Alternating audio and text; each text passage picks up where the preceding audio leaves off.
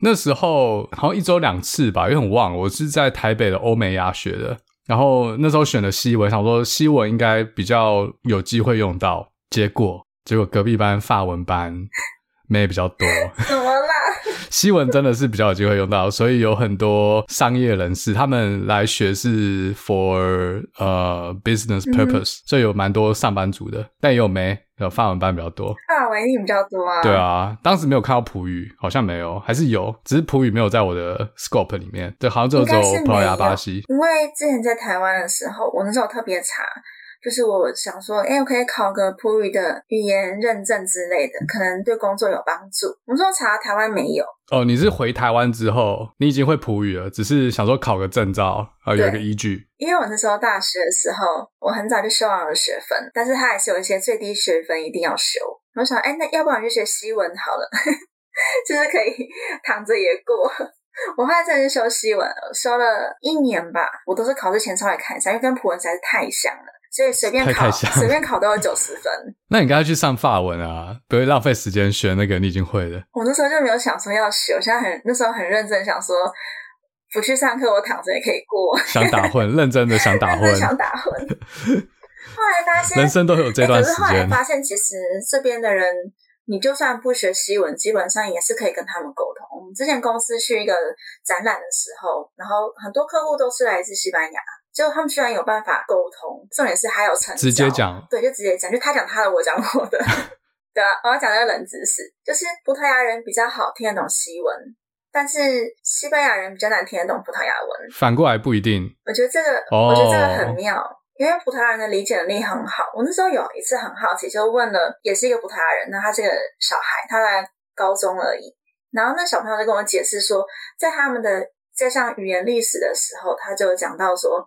因为西班牙文对于葡萄牙人来讲算是一个比较古语的文字，所以是先等于是有点像先有西班牙文，然后慢慢演进成葡萄牙文，所以才变成说葡萄牙人的古语其实跟西班牙人很像，只是说我们现在不再用那样的方式、那样的写法，但是基本上以前是这样来的。对，就是回推的话，我们会很好去理解到底西班牙人在讲什么，去去推理。但西班牙文不行，因为它已经分支，它跟葡萄牙分开了。对对，他就是他已经停在西班牙文，他没有再往前演进成另外一个语言，他就停在那边。哦，那西班牙文比较落后，不能这样讲，不能这样讲，不能这样。对，我知道不能这样讲。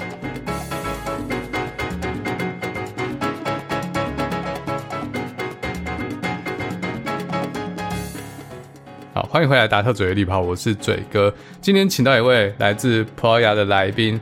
他曾经当过直播主，呃，然后现在是在葡萄牙当专业的移民顾问，同时还有帮换日线写文章，他是换日线的专栏作家。然后又同时经营了自己的粉专，在粉专里面分享很多葡萄牙旅游文化，然后社会大小事情，还有很久没有更新的 YouTube。那我们来欢迎妍雅陈妍妍妍。Vou apresentar a 妍雅，Como você está? Olá, eu sou 妍妍，Bem-vinda. Bom dia, boa tarde, boa noite. 哎，这讲葡语很好听哎，我现在西语已经快忘记了，而且，哎，那你知道我刚刚说什么吗？呃，我不知道。我知道西语日安会说 Buenos Dias，然后我刚刚听到一个 Bon dia，应该是类似的吧？有有，前面说 Hola 就是你好，但是 Hola 这个字跟西文一样，但是巴西我们不太用 Hola。巴西讲怎么讲？巴西应该会说 Oi Oi Oi Oi Oi 这样。Oi Oi Oi 哦，这还还蛮可爱的。对，那还有呢？然后我刚刚讲冰冰的，就是欢迎的意思。冰冰的，冰冰的，冰冰对。然后我就我就介绍我自己，然后又讲一次。早安、午安跟晚安。早安、午安、晚安。因为嘴哥呢，他有 他有来自世界各地的朋友。对，对，台湾大概是大多数，然后有美国也不少，然后有一部分欧洲的，像在英国或者是德国的少部分。哎，刚有提到 YouTube，说好的 YouTube 嘞，你那很久没更新了，最近在做什么？太久没更新，其实我最近又想说要不要再拍新的东西，但我记得我刚开始拍 YouTube 就是疫情的时候。我那时候一直很认真的在整理葡萄牙的新闻，觉得哇天啊，好累哦，一直写，一直用文字去写。我想说，哎，用讲好像比较方便。我想，哎，那我可以开个 YouTube，然后来报新闻。然后才好像才做了五周吧，发现剪片更累。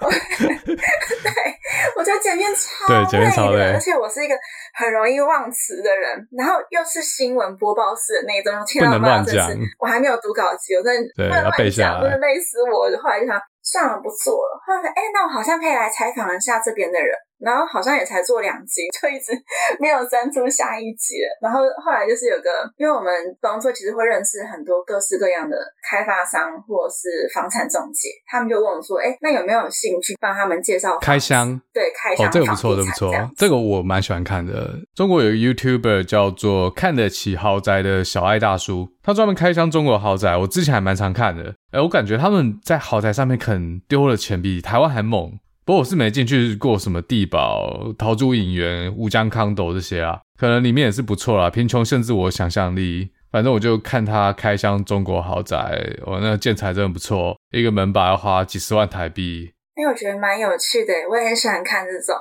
因为葡萄牙说豪宅好像也没有到非常多吧。我之前有去开箱一个豪宅，它就是一个意大利很有名的就建筑师，他去。在葡萄牙这边做一个新的一个建案，然后就觉得哇，有时候你可能用看了看不出来，但是你听他的介绍，你才知道说一个豪宅它最厉害的其实还是它的建材。哦，对，真的是差很多，建材真的差蛮多的。嗯、像在美国看房子，那种建材第一眼就看得出来。而且我觉得有些是房子的功能性很重要，他可能会看说它哪一面的光，因为葡萄牙它只是太阳很长，就是晴天嘛，就三百天都是晴天。太热吗？嗯，不会太热，但是我们的光照的时间是还蛮长的，所以他们会很喜欢做那种超大落地窗、整面玻璃的。那这种东西，你就要去思考到它隔热的问题跟你的隐私。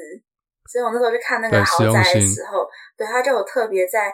隔热跟我突然忘记叫什么防噪音嘛？呃，对，这蛮重要的，因为室内最好还是要区隔外面的噪音，就看它是什么几层玻璃。你说是新房子，但我那时候去里斯本的时候，我看大多数的房子都还蛮比较有一点历史。我这次回来玩，我有去大稻城，然后那边有一些，哎，你有去过大稻城吗？有有还记得吗？还记得就对了，然后就底化街年货。然后现在很多地方，它房子重新 remodel，然后加固，可是它会保留房子的外观，还有以前的布局。大稻城商圈以前的房子，它是一个长方形，面宽比较窄，但里面很深，中间有一个内院。有点像 terrace house，但中间有一个天井，可以让阳光从中间引进去。我之前看墨西哥的房子，好像也有类似的设计。这算是比较早期的才会是这样，有点像是那种三合院，对不对？呃，对对，有点像，有点像。像之前去雾峰林家也是，我觉得那个感觉很不错。而且我觉得他们国外的法规很有趣，他们会讲说，你是老房子，你不可以把正面打掉，就是你的外观一定要留着。所以我们有时候看到路边有一些建案，它就是把它古代那一面，就只有外面那一面墙是留着，然后后面全空打掉，他们要全部新的。新的，对啊，我觉得还蛮酷的，嗯、因为那外观真的是还蛮好看的。对，迪化街和承德路那边其实现在也还蛮多的，它保留原本古建筑的立面，但其他都新的。他们这边老房翻新的话，有一些是不能整面打掉的。它是只能做里面的翻新，而且他们在做工程的时候，除了说要跟政府申请，他们还会派警察去看你有没有做一些违法的事情，可能不小心把里面哪个梁打掉了之类。葡萄牙在历史文化的保存这块做的还蛮好的，因为他们其实，在比较后期的皇室，就某一任皇后，她就很重视这些东西，所以她在葡萄牙成立了超多的博物馆，所以我们到现在都还可以看到。那也还好，他在那么久以前就有这种先见之明，然后把东西保存下来。像我们在贝伦那边有个很有名，叫做马车博物馆，不知道你怎么去参观？有有有，我有去，我我有吃蛋挞。那你没有，你没有去看马车？没有，我我是去，我当时是那二零一六还多少？我是去研讨会，然后我只有四天，但是我白天都要在会场里面，然后研讨会结束之后，我再去逛一下，然后大概已经三四点，然后再从会场坐车去老城区，很多东西都已经关了。我记得那个靠海的广场啊，旁边建筑都是黄色。哦，那是我们的贸易广场。对对对，贸易广场，然后一直往西走，沿着海岸线，哦，我记得那边有个修道院，那修道院我有进去看，然后蛋挞就在它旁边，呃，排队排超久。现在都不用排了，现在不用排，因为 COVID。现在不用什么，这边 COVID。对。对啊，我哎，我觉得最近最近观光客回流回来排很长哎，超可怕的、嗯。而且有个地方跟巴黎还有其他西班牙城市，德国柏林，呃，以前柏林还好，现在我不知道了，而是说巴黎好了。我走在里斯本的路上，我我不会感觉东西会被偷。还是这其实是我错觉，实际上还是要蛮小心的。比较少，就是在观光区还是多多少少会有一点点的那些想偷东西的人，但是他们也不是葡萄牙人，他们也是从别的地方过来偷的。呃，对，巴黎好像。去那么多国家旅行，其实觉得葡萄牙确实还蛮舒服的。虽然我现在最近是有点爱上法国，但是 去了之后爱上葡萄牙。对，我觉得葡萄牙它跟别的。欧洲国家最大的特色就是它还蛮小而美，对，什么都有，而且又不会满坑满谷的观光客很阿杂，很亲近的感觉。对对对，你可能说在这边去看一个皇宫，你不会觉得说可能看到凡尔赛这样哇，好奢华，我一辈子都不可能会有这样的生活那种感觉。但是在葡萄牙，感觉什么事情都是有可能，就没有什么不可能的事情那种感觉。而且其实有一件事，就是要不是这个研讨会办在里斯本办的话。里斯本或者说葡萄牙，可能在我的旅游名单会是在排序比较后面的地方哦。除了 Porto，，因为它有好喝的波特酒，但 Porto 看图片也觉得蛮值得去的。就感觉真的不错，而且很多人跟我一样的想法啊！以后有机会再去一次，再去找你。其实每个朋友来玩，他们都有讲说，葡萄牙一直都不是他们心中会安排来玩的国家。然后，但有时候就因为我在这边，哦，那好了，去找个朋友，找我玩之后说，他发现葡萄牙直接荣升，就是他的旅行排行榜最喜欢的、最喜欢之一。对，真的没错，就是在巧合之下去了，然后去了之后就爱上葡萄牙。那如果听众朋友，想要知道更多的话，可以去 Nya 的粉专，里面有很多照片，还有一些故事。好，那其实今天我们啊，不是要讲葡萄牙，今天我们要讲的是私立学校。因为我自己其实也是一路念私立学校上来，除了大学和研究所之外，但今天要讲的是巴西的私立学校，这个大家在别的地方就听不到了哈。，Nya 他在巴西出生。然后回到台湾做基础教育，小学之后很奇怪哦，国高中又去巴西，回到巴西。你在去巴西之前，就你国中去了嘛？国小六年级。那你去之前对巴西熟吗？虽然说你在巴西出生，没印象啊，我 完全没有印象，我太小了，太小了。可是我我到现在都还记得，我就是有印象以来，在飞机上然后看到巴西的时候，是有一份说不出来的那种。充满了激情吗？用激情. 用激情来形容，很兴奋吗？因为哎呦，小时候感受过这边的空气，第一次看到巴西这一片乐土的那个很激动，那不能用激动，因为我觉得它有一种很特殊的情感在里面。这就老想姐老想两眼泪汪汪啊！你的身体感觉到这块土地的湿气和温度，在大脑深处的记忆又被点燃了。但我觉得不是不是这一点，也有可能是有这一点情愫在里面。但是我觉得是从那个飞机的那个窗户看出去，突然觉得天呐，巴西怎么这么漂亮？你当时看到了什么？我忘记我当时看到是雨林吗？我我忘记我到底看到了什么，但是我那个感觉我大家都还记得，我是真的是 很不一样。你会想哭的那种感觉，就是天哪，我为什么会离开这么美的地方？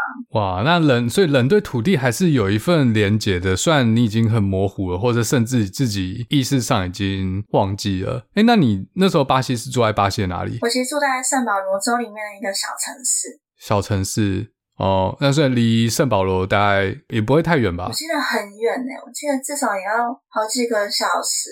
等于我这现在还蛮乡下，但我那个乡下算是很学区的地方，就是那边算是教育学区。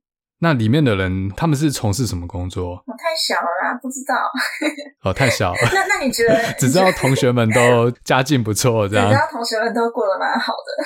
父母可能每天坐直升机上班。然后要找一个比较安全的地方，找一个环境比较 优美的地方住。最好是坐直升机啦。哎、欸，说到这个，我的同学真的是都住的很棒哎，他们真的就是家里就是一个 villa 这样子。然后我们如果是周末的话，我们可能会去他们家的农场，或是远一点的地方，玩。对，你住的地方还不够远，还不够乡下，要去更远的地方，更农场、更农场的地方。然后他们说农场那边就很容易被人家闯空门，所以他们就只有很简单的厨房，然后几乎什么都没有。对，就客厅啊，然后床垫这样子，就是让大家可以去那边玩去放松。对啊，而且同学家的 villa 其实都有游泳池或者是 SPA。SPA，所以是抠人能帮你按摩，还是他其实就喷水的，就是喷水然后让你水疗，水疗那种。那边天气应该很好吧？很热啊，要游泳随时。很热。可是有台湾这么湿吗？没有台湾那么湿，而且只要有阴凉处的话，其实都还蛮凉的，就风还是冷风。对我来说啦，我小时候，但现在比较了解这个国家。我小时候对于巴西的印象，你猜什么？第一个，这大家都知道。热带雨林哦。哦，对，热带雨林也有，但我第一个印象是足球，因为小时候我爸很喜欢看足球，看世界杯，然后巴西就踢足球很有名，所以我们看巴西队。所以我第一个印象就是巴西的足球。从会走路就会踢足球。对，不管是有钱人或穷人，足球很便宜嘛，足球只要有一个球就可以玩了，哎，不用像篮球要有一个篮筐，还没有篮筐你要怎么弄？欸、你很厉害。那足球你知道？这样就是这样子、啊我，我足球不厉害，就就是这样子、啊。对，然后在街头就可以玩，然后摆个石头当球门就可以玩，所以很风行。这大家都知道，足球在巴西很受欢迎，就全民运动。跟台湾的，呃，台湾好像没有到这样哦。那棒球也不是大家都玩，像我至少我小时候就没在打棒球。虽然说大家说台湾国球是棒球，哎，不是，台湾的国球是赢球，赢球才是。那既然你知道巴西很疯是足球，那你知道巴西女生疯的是什么运动吗？巴西女生疯的是什么运动？嗯、这个是要歪了是吗？巴西女生疯什么运动？是球类的吗？也是球类。他们有没有提示？哦，我知道排球。哎呦，不好玩，你猜中了。对，我因为我知道巴西女排很强啊。巴西女排在世界排名，不管是各种排球赛或者在奥运，就很常看到她进入前四强。对，所以我们其实体育课的时候，男生就是踢足球，女生就是打排球。哎，巴西女足不强吗？巴西女足应该也不错吧？有差异这么大吗？就不会算是一个大家主要去上课的运动。那女足还是美国算蛮强的啊。好，那我问你一个问题：现在你住在葡萄牙，那巴西队对上葡萄牙队，内马尔对上 Cristiano Ronaldo，好，你要支持谁？我会支持巴西耶。巴西，因为我是巴西人啊。你会跟你的同事站在不同边。当然不行啊，跟同事不同一边，就是真的对上的话，就是选巴西，压在巴西。真的对上还是选巴西啊？那没对上的话，就两边都支持，看最后谁赢。对啊，反正葡萄牙这边只要踢球，我们公司就是看转播啊，就大家放假要看比赛，就是看比赛啊。哎、我们公司有类似哦。我们公司之前世界杯在踢的时候，世界杯是我们美国早上，然后早上大概十点会有一场，然后十二点会有一场。然后早上在比赛的时候，那时候还没有 COVID，在我们交易厅就会有一多人在看球，他们也就不上班了。然后中午那一场就很多人在看，因为中午大家吃饭要看，然后看到一点半两点才去上班。至少现在美国还蛮多人在看足球的，也不错啦。因为我觉得蛮好的。因为我们公司的话是只有葡萄牙队踢的时候才能看，其他不行，其他不行，其他不行。但我我记得在巴西的时候上课的时候，那时候也有刚好世界杯，我忘了是哪一年了。但是就是上课的时候全部都在看转播，根本就没有人在上课，其他都不重要了。要巴西队看巴西队踢球最重要。是那时候是 Ronaldo 那时候吗？应该是哦，好久远。还有 Ronaldinho。而且我已经忘了是谁了，反正就是要支持。葡语不用那么那么浮夸，不用 对西班牙人才比较。Carlos，好，其实很多人觉得发弹舌音很难，但他没有，你只要抓到诀窍你就会了。应该也会吧？我们不会连着弹，假如一个字 restaurante 中间就有一个，但是你不会拉很长。哎，我家的猫在叫。你的猫也在弹舌，受不了了。哎，是不是现在西班牙他们也不太弹舌？因为我看现在新的 Netflix 的剧，不管是墨西哥、西班牙，其实我也很少听到这么明显的弹舌音了。它会发耳耳，但已经不会、呃、这样，就没有一整哦，不太不太这样搞了，太累了。可能比较不会那样一整串。等一下，等我家猫叫完。它是要讨摸，因为它发情。他发情，他发情，为什么听到我讲话发情？他应该听不到我讲话，你在耳机发所以你对巴西的第二个印象是？好，食物，那你猜是什么？当然是我们烤肉啊，churrasco。对哦，巴西要搞叫 churrasco，churrasco，churrasco。我记得你之前也是在台湾的时候住天母嘛，然后我是住天母附近外围，好，不是住天母。然后以前小时候在现在的四营捷运站附近有一间巴西窑烤，那巴西窑烤我不知道听众朋友有没有去吃过，巴西窑烤就是你走进去店里面，然后它是有点像把呃，它也不是 buffet，就吃到饱，它就是坐在桌子上。然后那个服务生会 坐在椅子上，对对，坐在椅子上，不是坐在桌子上面，坐在椅子上面。然后服务生他手会拿很多不同的烤肉，或者他用推的推在车上，然后他就去每桌去巡。他问你要不要，你要的话，他就帮你切一片下来，然后放你的盘子里面。然后有十几二十种，有鸡肉、猪肉、羊肉、牛肉，然后牛肉又分好几种不同部位，反正他就在那边绕，你要你就拿，他就吃吃吃，然后吃到饱，你要吃多少都可以。真的在巴西也是这样吃吗？巴西窑烤 churrasco 对，就是会这样吃。而且巴西有一个主食是白饭配一种很像我们叫肥胸，就是这种红色的豆子，但它是咸的。红豆 红豆。很，但它是咸的。红豆也是咸的啊。红豆是咸的吗？在你的世界，红豆不能是咸的吗？我吃的是咸的，但我知道台湾吃的红豆是红豆汤是甜的。对，台湾的红豆是通常做甜的，很少做咸的。但是长不一样啊。长不一样，一样哦。它那那可不是红豆。就我说它是豆类，但是它不是，是红色的豆类，但是不是台湾那个红豆，它比较大颗一点。嗯、我不知道在台湾吃不吃得到这个东西。它算是巴西的主食，然后那个很补铁，所以我们的主食是吃饭加那个豆子，然后再加沙拉，会再切那个。肉片吃，所以你不一定要去吃那种吃到饱，你也可以是点一盘的那一种，那一盘它就会称重，然后它就会现切给你，然后放你的盘子上。巴西式的自助餐跟墨西哥有像，墨西哥的那种 ball 或是 burritos，美国有一家餐厅叫做 Chipotle，哦，我跟我同学就一直在想要不要出资，然后把 Chipotle 引进台湾。那它有点像 buffet，就有点像你刚才讲那样，你就选你要的饭，然后选像你刚才说的那个豆，但美国叫做 black beans，它是黑豆，但它长得其实就像红豆，不是？所以我在想会不会是一样的东西？我觉得是。对，那他们可能南美或者是中南美洲吃这种。豆子当主食，然后它因为墨西哥还是有饭，然后巴西可能就没有饭。有，巴西有饭，就是饭要淋上去一样。嗯，哦，饭是都淋的，不是，就是就是有饭，然后那个豆子是淋上去，因为它有那个汁。哎，那一样，根本就一样的东西啊。只是它那个豆其实有很多种，然后再放豆，它有比较黑的，然后有红的，嗯、对，然后其实也有黄的。然后墨西哥的话是还有洛梨酱 guacamole，没有，我们没有洛梨酱。那你们巴西可能没有，好，不过这以后来说。从你的描述，我觉得可能是很类似的东西。那我真的觉得蛮好吃的，而且很健康，很均衡，很均衡，又有菜，有菜有肉，有饭，比较像是我们台湾比较习惯的那种料理吧。只是说我们的菜是沙拉，所以不热食，但很清爽，而且那边天气比较热，吃沙拉的话，我觉得好像也还蛮棒的。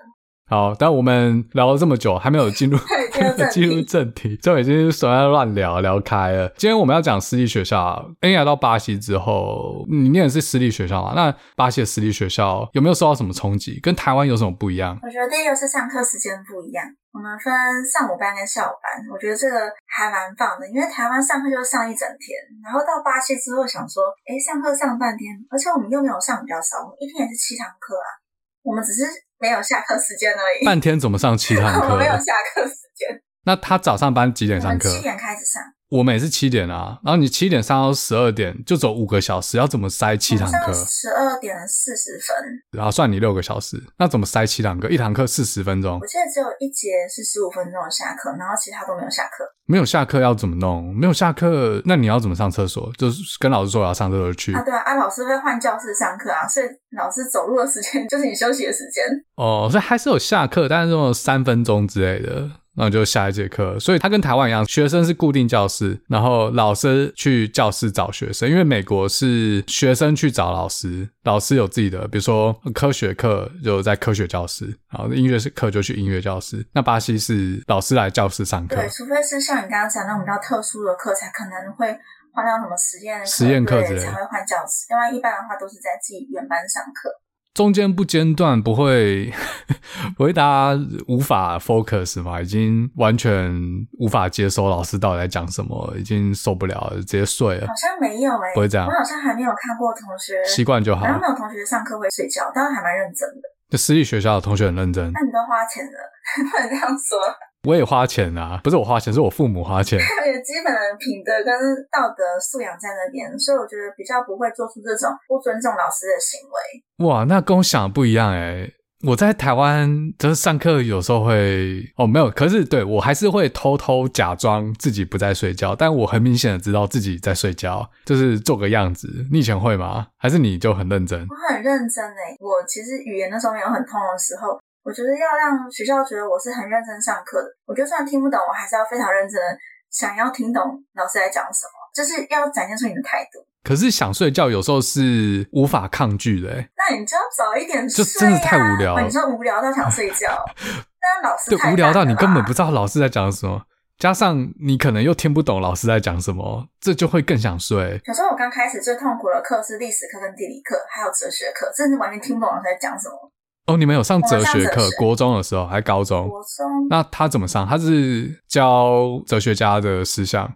讲太多，我印象最深刻的，他是用那个《骇客任务》那部电影来跟我们讲。哦，这么有趣。他告诉我们说，这是一张椅子，对吧？老师他问我们说，对，这是张椅子，但它其实不是一张椅子。但为什么它是一张椅子？对，就类似 这样的思考这些问题。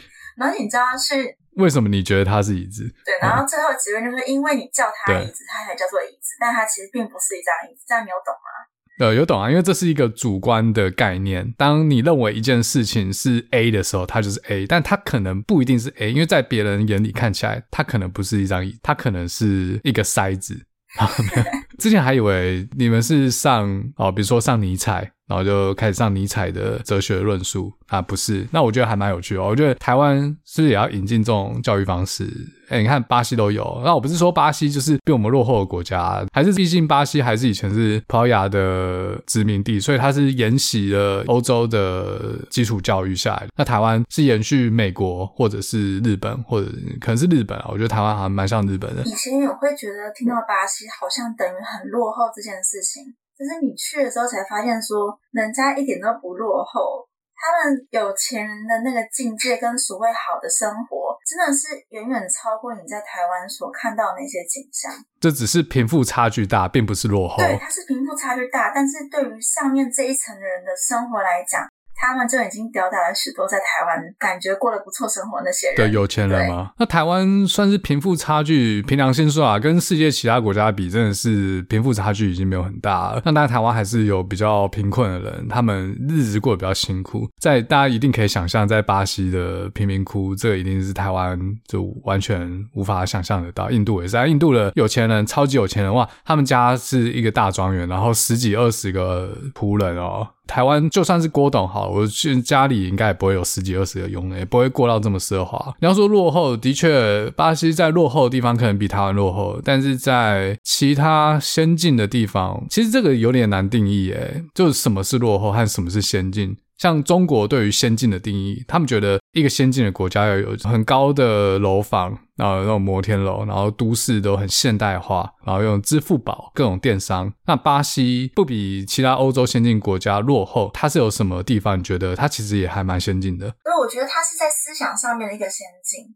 就巴西人，他们很容易自我满足，但他们的满足程度并不是来自于金钱的快乐。在巴西的社会，他们追求的是什么？我觉得有时候还是尊重，但是不要用穷人跟有钱人这样去比，因为差距实在太大了。就以跟同阶层的人来讲，他们其实是比较互相尊重的一个想法。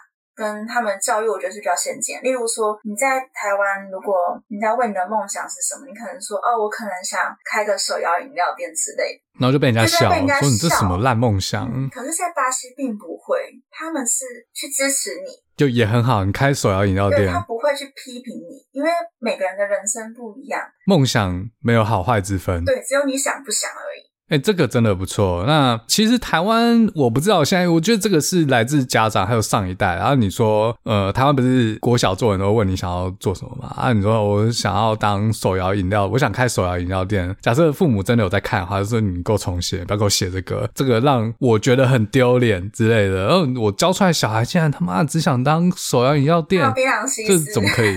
对，就很像想要当槟榔西施。What the fuck？这个百灵果凯莉好像从小的梦想就是想要当槟榔西施，因为她开车经过那些槟榔，她觉得哦，她觉得很不错。那你在台湾应该有写过类似的吧？在台湾的时候，你小学你的梦想是什么？我第一个梦想想当老师，好无聊。他们每个人都想当老师哦。你的梦想是当老师，是因为我很喜欢说教，我到现在还是这样子。很喜欢说教？对，我都会告诉别人。你都对别人说什么教？什么是对，什么是错？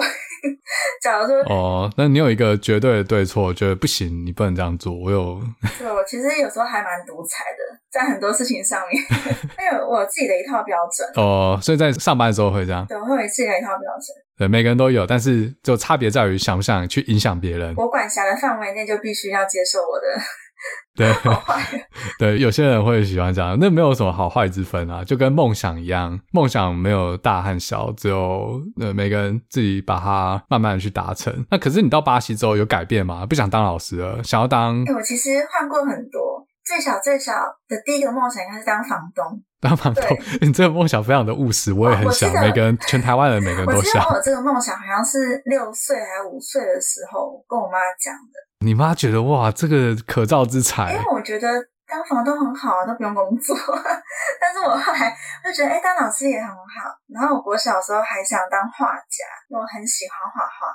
那你现在好像都达成了吗？也没有啊，除了当老师之外。哎，我当过老师哎，我之前在大学的时候有去，你也当过，国中教就带社团课，专门教老师。哦，这样也算啊，当老师不难啊，只要有机会教别人都算。像在中国啊，唱个歌也要被尊称为老师哦，什么都是老师。知道我在讲什么吗？不知道。什么？就是中国很奇怪，像在台湾，你会尊称呃什么什么谁谁谁是先生啊，比如说有一个歌星好了，或者是反正各行各业，就是一个尊称就是先生。在台湾，那在巴西我不知道，就尊称为先生，Senor，我不知道，这是西班牙文。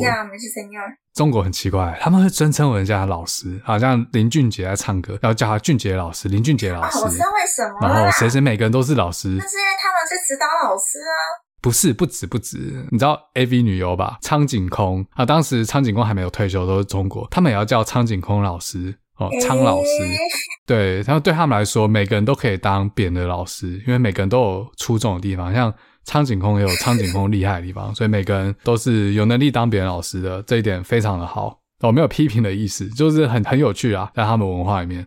就是变成一个尊称哦，蛮有趣的耶。对，要要聊到有点发散。你的梦想好像都达成，那你一步一步创造新的梦想，再把它达成。这房东也快达成了，差不多，讲的很有怨气这样。什么此生无憾？也没有此生无憾吧，会一直想要达成。啊，要新的梦想，下一个新的里程碑。马术，马术这个真的需要时间。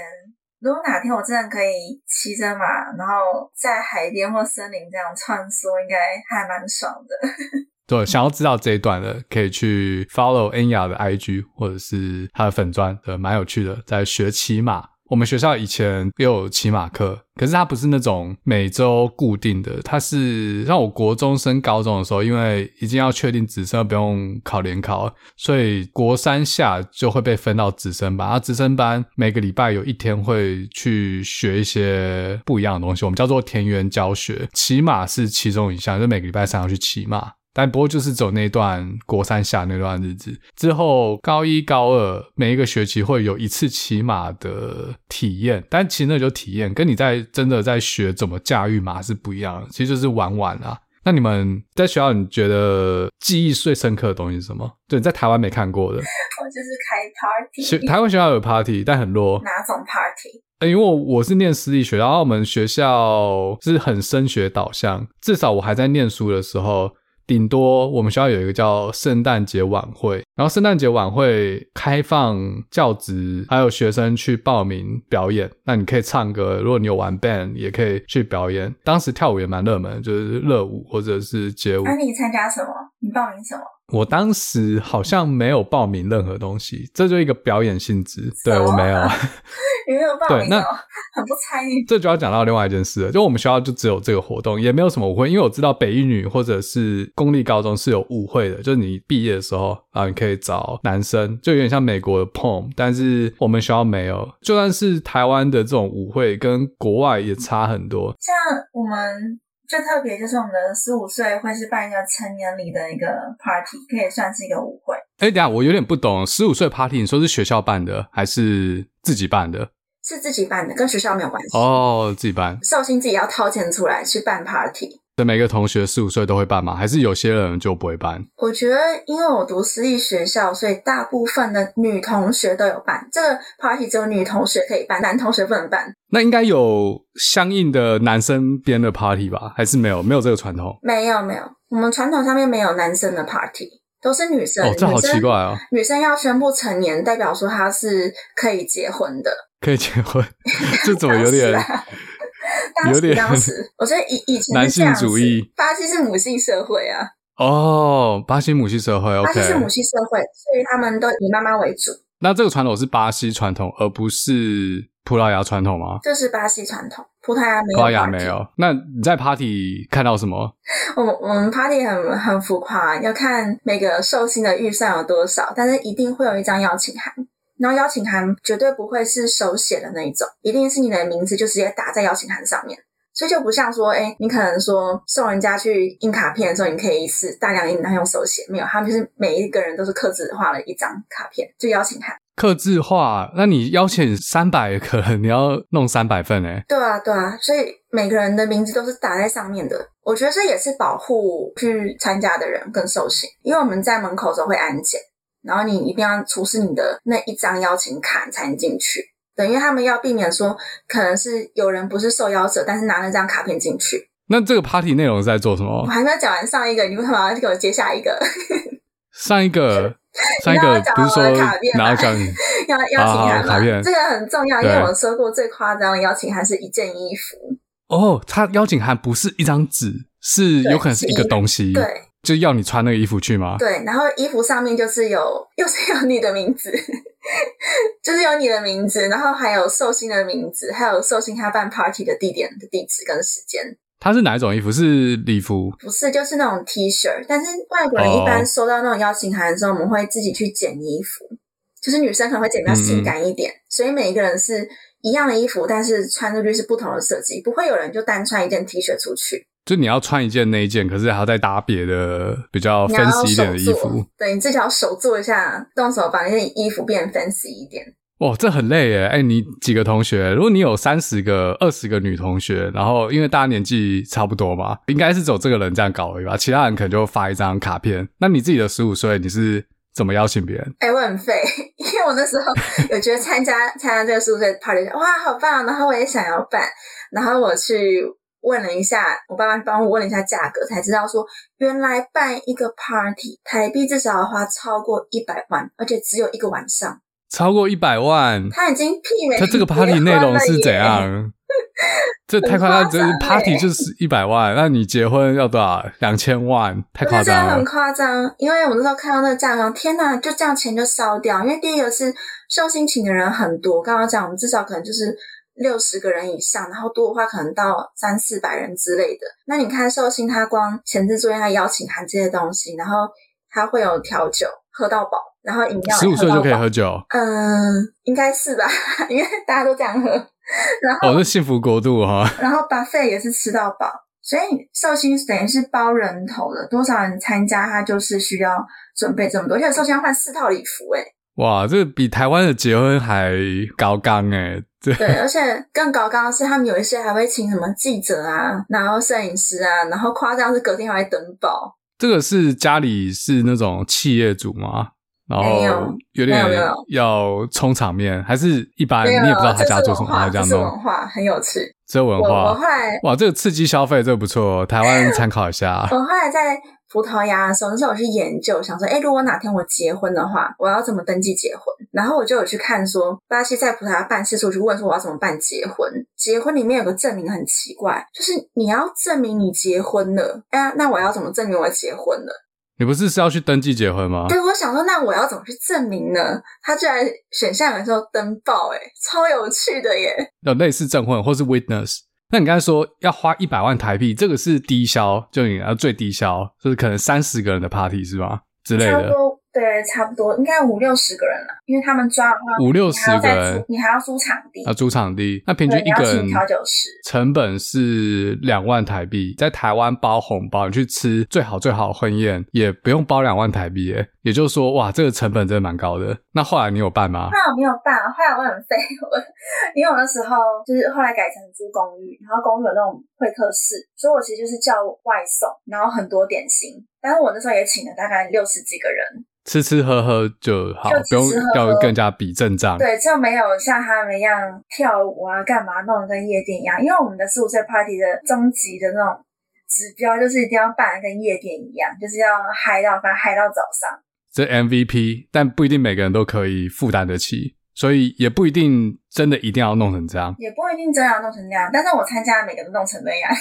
我觉得要怎么讲他们整个 party 的流程是怎么样？因为我们一般邀请卡上面可能会写六点开始或九点开始，但是巴西人很爱迟到，所以我们看到邀请函上面的时间，你要自己 往后推个两三个小时再去。两三个小时太夸张了，两三个小时，我这我知道，对于台湾人来说蛮夸张。我之前在上西文课的时候，西文老师就说，可能在西班牙或者在西语系的国家，就他们迟到两三个小时是标准啊。那我有听一些节目，就是一些旅游节目，他们在讲南美的邀请卡上面写九点啊，十二点到是 standard。因为我们其实整个 party 正式开始的时间是要午夜十二点，所以他邀请函上面的时间写几点，我们其实不太介意。而且我们还要说同学们要约好，然后一起打扮好，然后再去那个地点。进去之后很麻烦，要先签到，检查你的邀请函，然后要跟寿星合照，然后寿星人穿一件非常华丽的礼服，然后你要送他礼物。进去之后呢，你就可以开始吃 buffet，就先把你肚子喂饱，就只有 buffet 跟饮料，然后一直吃到午夜十二点的时候，我们的活动才正式开始。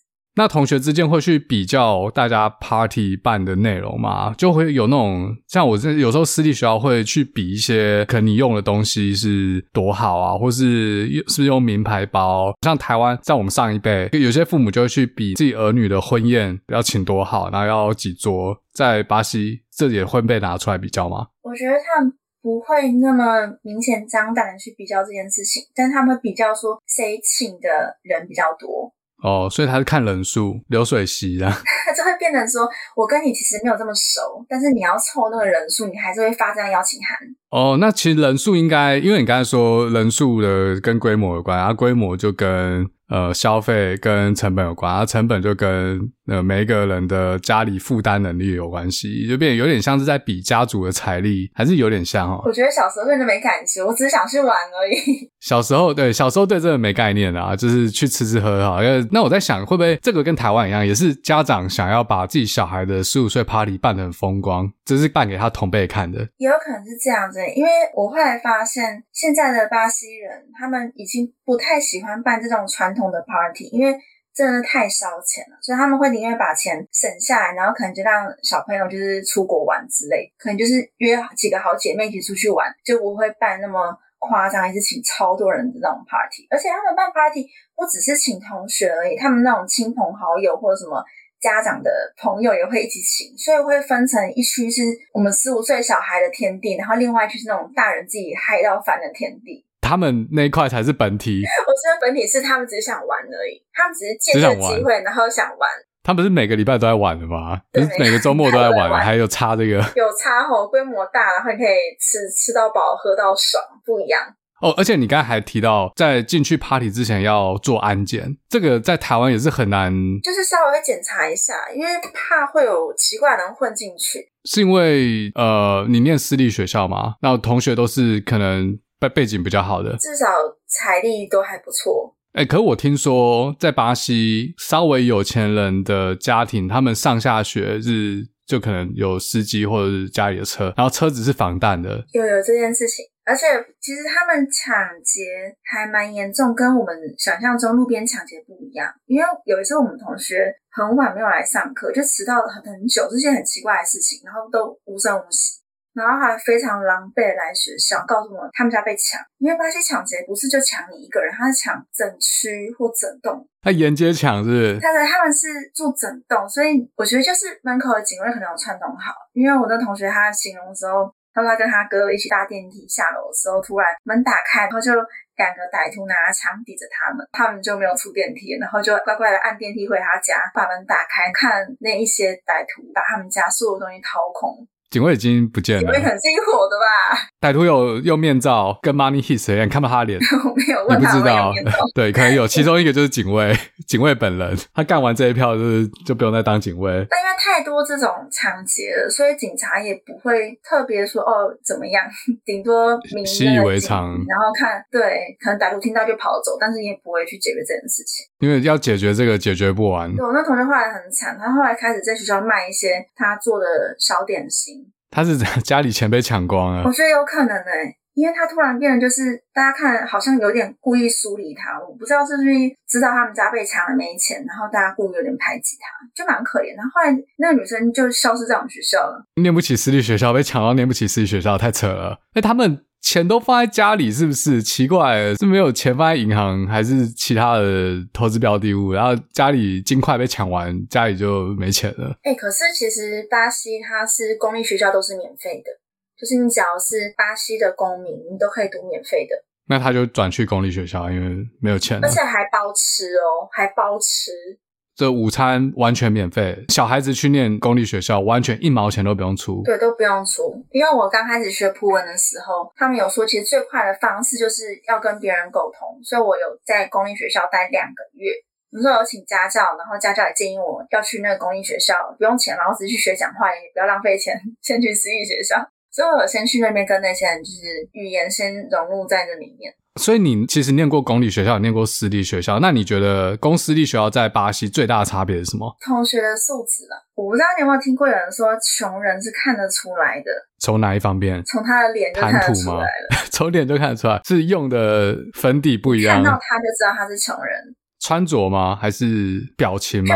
一个人散发出来就是穷人的样子，天啊！我我在讲话，政治政治好不正确哦。这个我喜欢，我喜欢。那你看到什么东西，你会觉得他是穷人？就是他的命很苦，的话，我觉得这我觉得这就跟面相有关系，都是很瘦很瘦那种，然后气色很不好，精神也很不好，而且真的是皮包骨型的人，真的很可怕。然后都是脏脏的。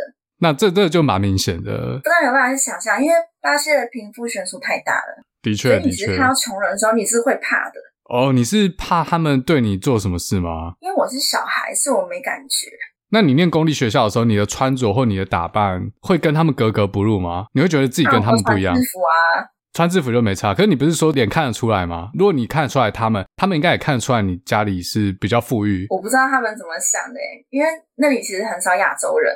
所以他们看到我，其实是还蛮兴奋，有点像是把我当明星那种感觉，哦、然后大家都要来认识我，每个人都很热情，要教我所有的东西。问我说：“可不可以帮他写他的中文名字？”他们非常想知道自己中文名字怎么写。他们说：“啊，我叫什么名字？”然后你就帮他写。我叫玛利亚，然后你就帮他写玛利亚。玛利亚。他们就会把那张没有表框起来，他就是非常珍惜珍惜那个这件事情，在私立学校有发生吗？大家会觉得很少遇到亚洲人，然后也想要做一样的事。我觉得就没有那么热情。因为他们可能早就去过中国、去过日本、去过韩国玩了。我知道南美还蛮好，哎，那时候不一定哦。我知道现在南美还蛮喜欢 K-pop，但那时候可能还没有。那时候还没吧？那时候 K-pop 应该还没有起来，刚透露年龄了啦。对，透露年龄，不小心透露年龄。你要说没有，我从小看 BTS 长大的。对，今天怎么聊得这么这么尬？你知道我说私立学校有什么区别？就他没有那么热情啊，他会觉得这些东西应该是你本来就要会再来的。就比较不会伸出援手吧，啊，这样很冷漠诶。可能一开始都比较冷漠，而且我一开始因为语言没有那么通，那时候才去三个月，真的不太会讲，就只能讲一些很简单的东西。那很多东西都要依赖同学，比较友善的同学，其实就是班上一群比较被排挤的人，比较弱势的一群。哦，你马上加入边缘人的群组？对，我一开始有先加入边缘人群组，那边缘人特征就是 跟别人长得比较不一样。你说长得比较丑，或是长得比较不好看，因为你长得也跟别人不一样嘛。因为你是亚洲人，所以的确一定跟当地的人长得不一样，就加入边缘人。可是你说一开始，那后来你就退出他们了，这是怎么办到的？自从我会讲话以后。可是你会讲话，这个是一步一步的，他们不可能突然有一天早上起来，图文变超好，是循序渐进的过程。可是你脱离他们，也是一个循序渐进的过程吗？我觉得算是，我觉得一个是我课业上面有起色，成绩比别人好。对，我语言能力上面跟成绩上面已经有达到一个比一般人还要好一点点的那个水准的时候。渐渐的同学们就会觉得，哎，好像可以来跟你多认识，然后。可能一开始语言不好，人家问问我什么，可能回不出来，人家觉得哦好无聊，不想跟我讲话。呃，人家也不知道问你什么，因为听不懂。人家也不知道要跟我讲什么，对，所以后来会讲话之后，就真的还蛮不一样。我就加入我们班比较比较爱出风头的，对，比较爱出风头的那一团。那原本的那些朋友会感觉背叛他们吗？会这样吗？Maybe 会吧，因为其实是比较势不两立的那种团体。我觉得有可能有一半是老师对我都还蛮好的，然后他会安排班上那种超级自由生，可能说我哪一个课业比较弱，他会让那个自由生坐我旁边，然后我有问题可以随时问他。我还记得那时候旁边坐了一个很帅的男生，他眼睛是蓝色的，然后他在跟我讲话的时候，我就看他眼睛，然后他跟我讲什么都没有在听。老师安排这个完全就没有在帮你辅助课业，在帮你学习西文，不是不是学习西文，学习葡文。刚刚一直讲错，学习葡萄牙文，还有学习葡萄牙的文化。那后来有戏吗？没有戏啊，我只是觉得他眼睛好看而已。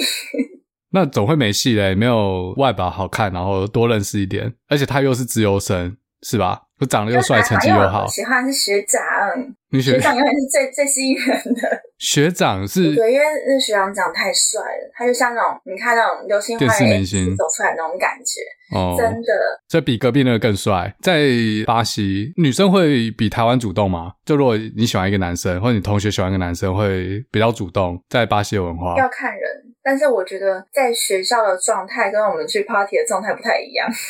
Party 是有种开关被打开了，变得随时可以弄一下。对，因为我们前面不是有讲到 Party 嘛，我们十二点开始是很浮夸，我们会先是那个看那个寿星的成长影片，然后看完成长影片，爸爸出来宣布他的女儿成年了，然后帮他戴上戒指，然后跟他女儿跳第一支舞，然后第二支舞是他女儿跟他舞伴在跳第二支舞，然后第三支舞才是现场的人可以加入。跳完这三支舞之后，就是变成夜店模式，开始喝酒的话就是嗨到翻掉这样子。而且他们对于性关系，我觉得还蛮开放。我记得我那时候刚去的时候是六年级，国小六年级就可以试试，这这这蛮厉害的。他们那时候在教性教育，然后因为我听不懂，听不懂，就是我那时候语言不好嘛，我才刚去。我、哦、是语言不好，OK。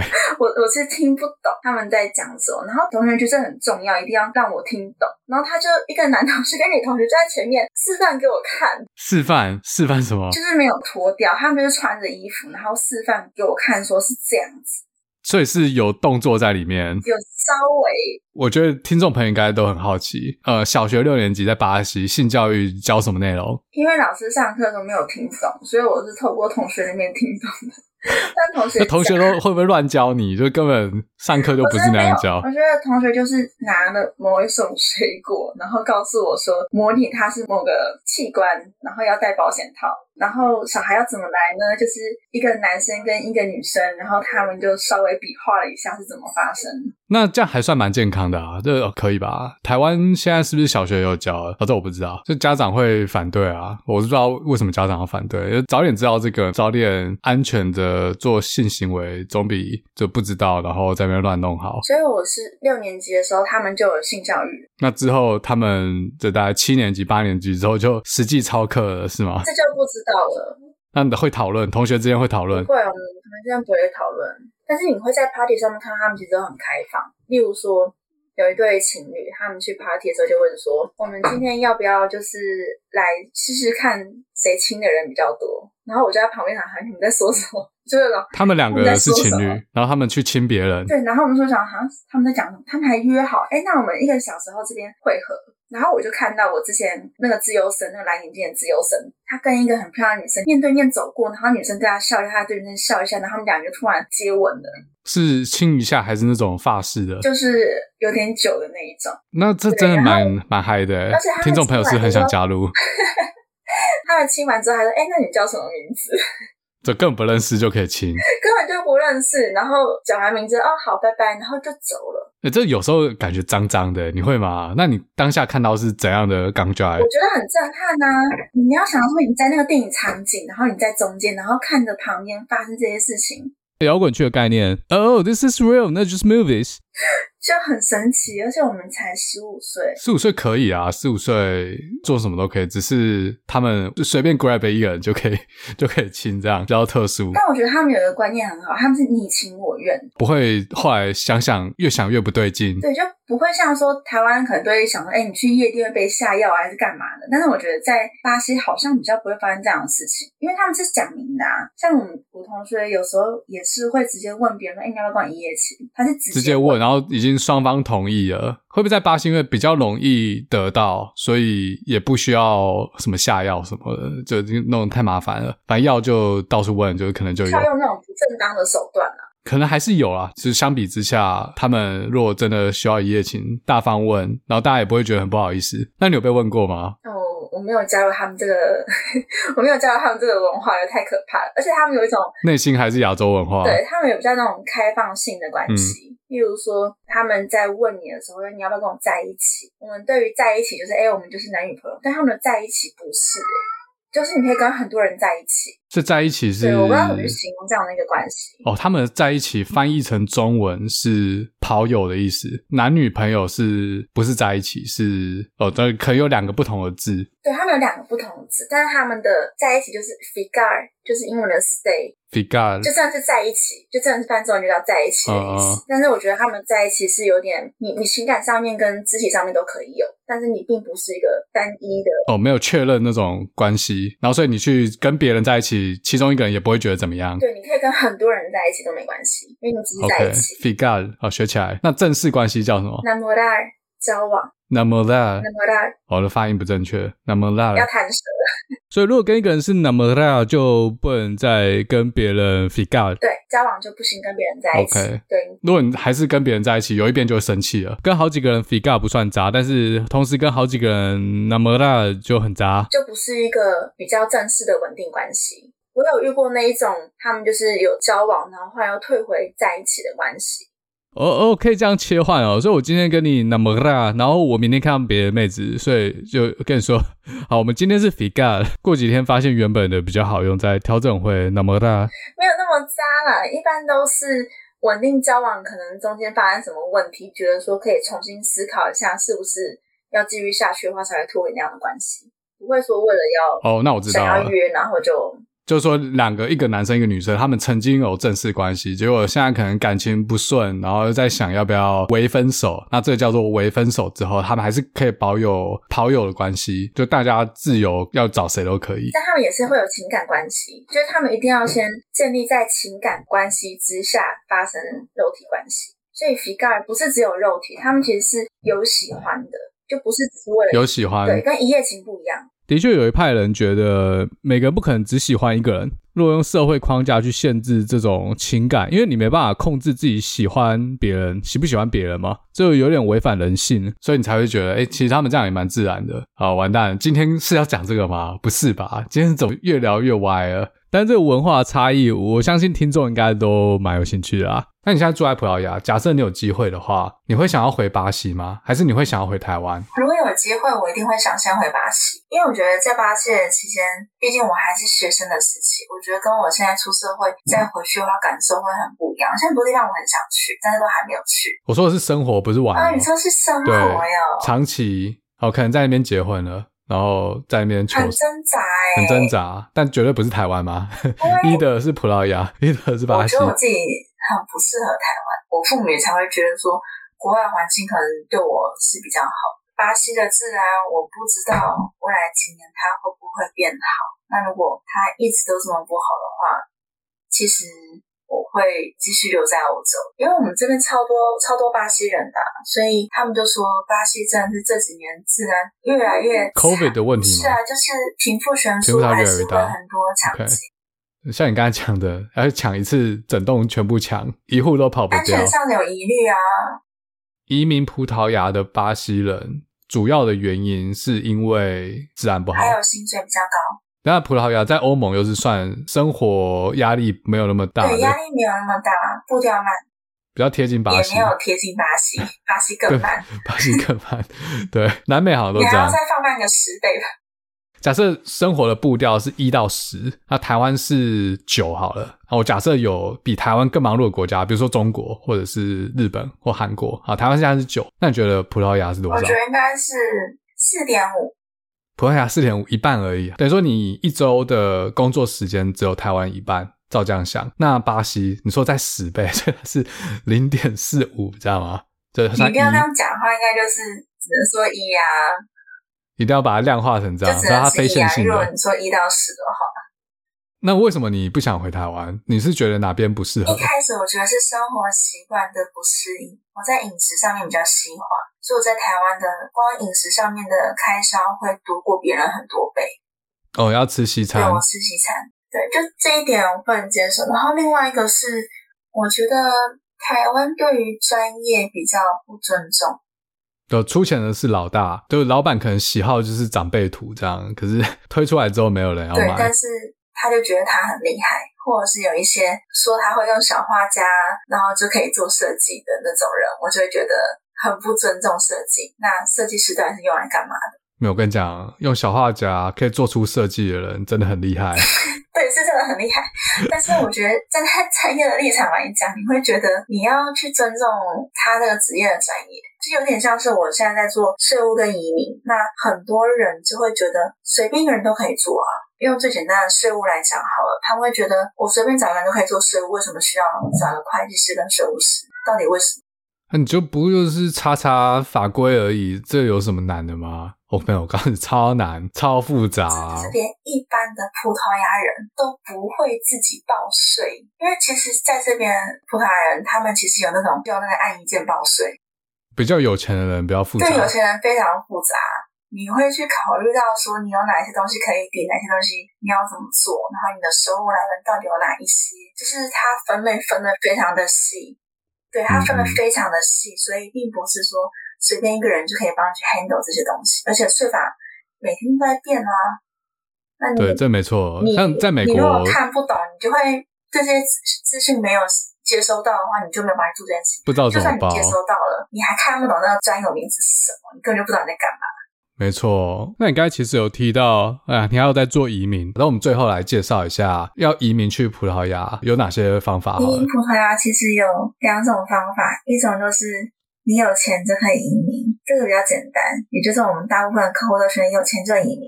那你可以选择说在这边买房子，那它现在门槛是三十五万欧，你就一次买齐，然后你就可以办移民，而且你是一人办理三代移民，然后你没有移民监。哇，那这很方便诶，这太快太简单了吧？然后你就拿到欧盟的居留证，啊，到处都可以去。对，他没有移民证的话，他会规定说你第一年要来做七天，然后第二年、第三年加起来要十四天，然后第四年、第五年加起来十四天，然后第五年你就可以申请国籍或申请永久居留。十四天跟没有是一样的，你知道吗？才十四天，就是来玩呢。对啊，所以才会说没有移民证呢。好，这是有钱的话，直接花三十五万欧，欧元现在也不贵，哦，就可以直接取得葡萄牙居留权，然后而且房子还是你的，哦，一点损失都没有。好，那再来，那没有钱怎么办？那个很废的是捐赠二十五万欧，这比较少人做啊。捐赠真的没有傻子会做，我加十五万，我房子就是自己的，我为什么要捐赠？我跟你讲，真的有人办，只有一个人。他为什么？他要？他就捐赠二十五万欧。不知道背后目的是什么。但这个选择真的是不太优，因为他不会回本。那我们讲的是经费没有那么足够的人，他可以选择用学生的方式进来。他是用学生签，然后这边语言学校吗？语言学校也可以。毕业之后要怎么留在葡萄牙？找工作，一定要找到工作，一定要找到工作，或者是自己开公司。那找工作就有葡语的要求公司。从事哪一种行业的人比较容易在葡萄牙找到工作？我觉得还是做 IT 比较好找工作。所以葡萄牙也是流行 IT，现在缺人缺 IT。的关系，所以整个产业其实更多人需要 IT 人员，因为所有东西都线上化了呀。我们其实现在最多的都是从欧洲其他国家过来的，但他们这样不算移民，他们只是算是移居而已。那就会牵扯到刚刚讲的，他们有些税收优惠。那如果是台湾人想过来的话，你要么就是开公司，要么就是买房子或做投资，然后还有一个最近比较夯的叫做被动收入签证。被动收入就是你在葡萄牙以外的地方你有的被动收入达到他们的一个标准，你就可以去申办这个签证。但它的缺点就是你必须要搬过来葡萄牙住。哦，所以他要你到葡萄牙消费啊，而且他要保证你是有消费能力的，因为你有一份被动收入的最低额。技术移民的方面，我觉得可能我们这个年纪的，或是听众这个年纪的，比较会关心。好，假设今天毕业学生，他台湾大学毕业哦，我不是说台大，反正就是台湾的大学毕业，他是学 IT 的哦，不管是职工还是职管。他会写成是，他也可以去葡萄牙工作吗？这是做得到吗？这是做得到的。对，你是可以投履历的方式，然后获得 offer，然后再申请工作签证进来，然后再申请工作居留。但是，一般的公司他们会比较不愿意去协助员工取得签证或者是居留，所以一般比较多这样的 case 的话，是直接变成是他拿到 offer，但是他要自己去处理这些事情。这个移民的成本要自己负担，啊，公司不高，不太会愿意去帮助。然后我们公司就是律师事务所也是会去承包这个部分，所以会蛮多说他是拿到 offer 的，然后我们再去帮他做申请。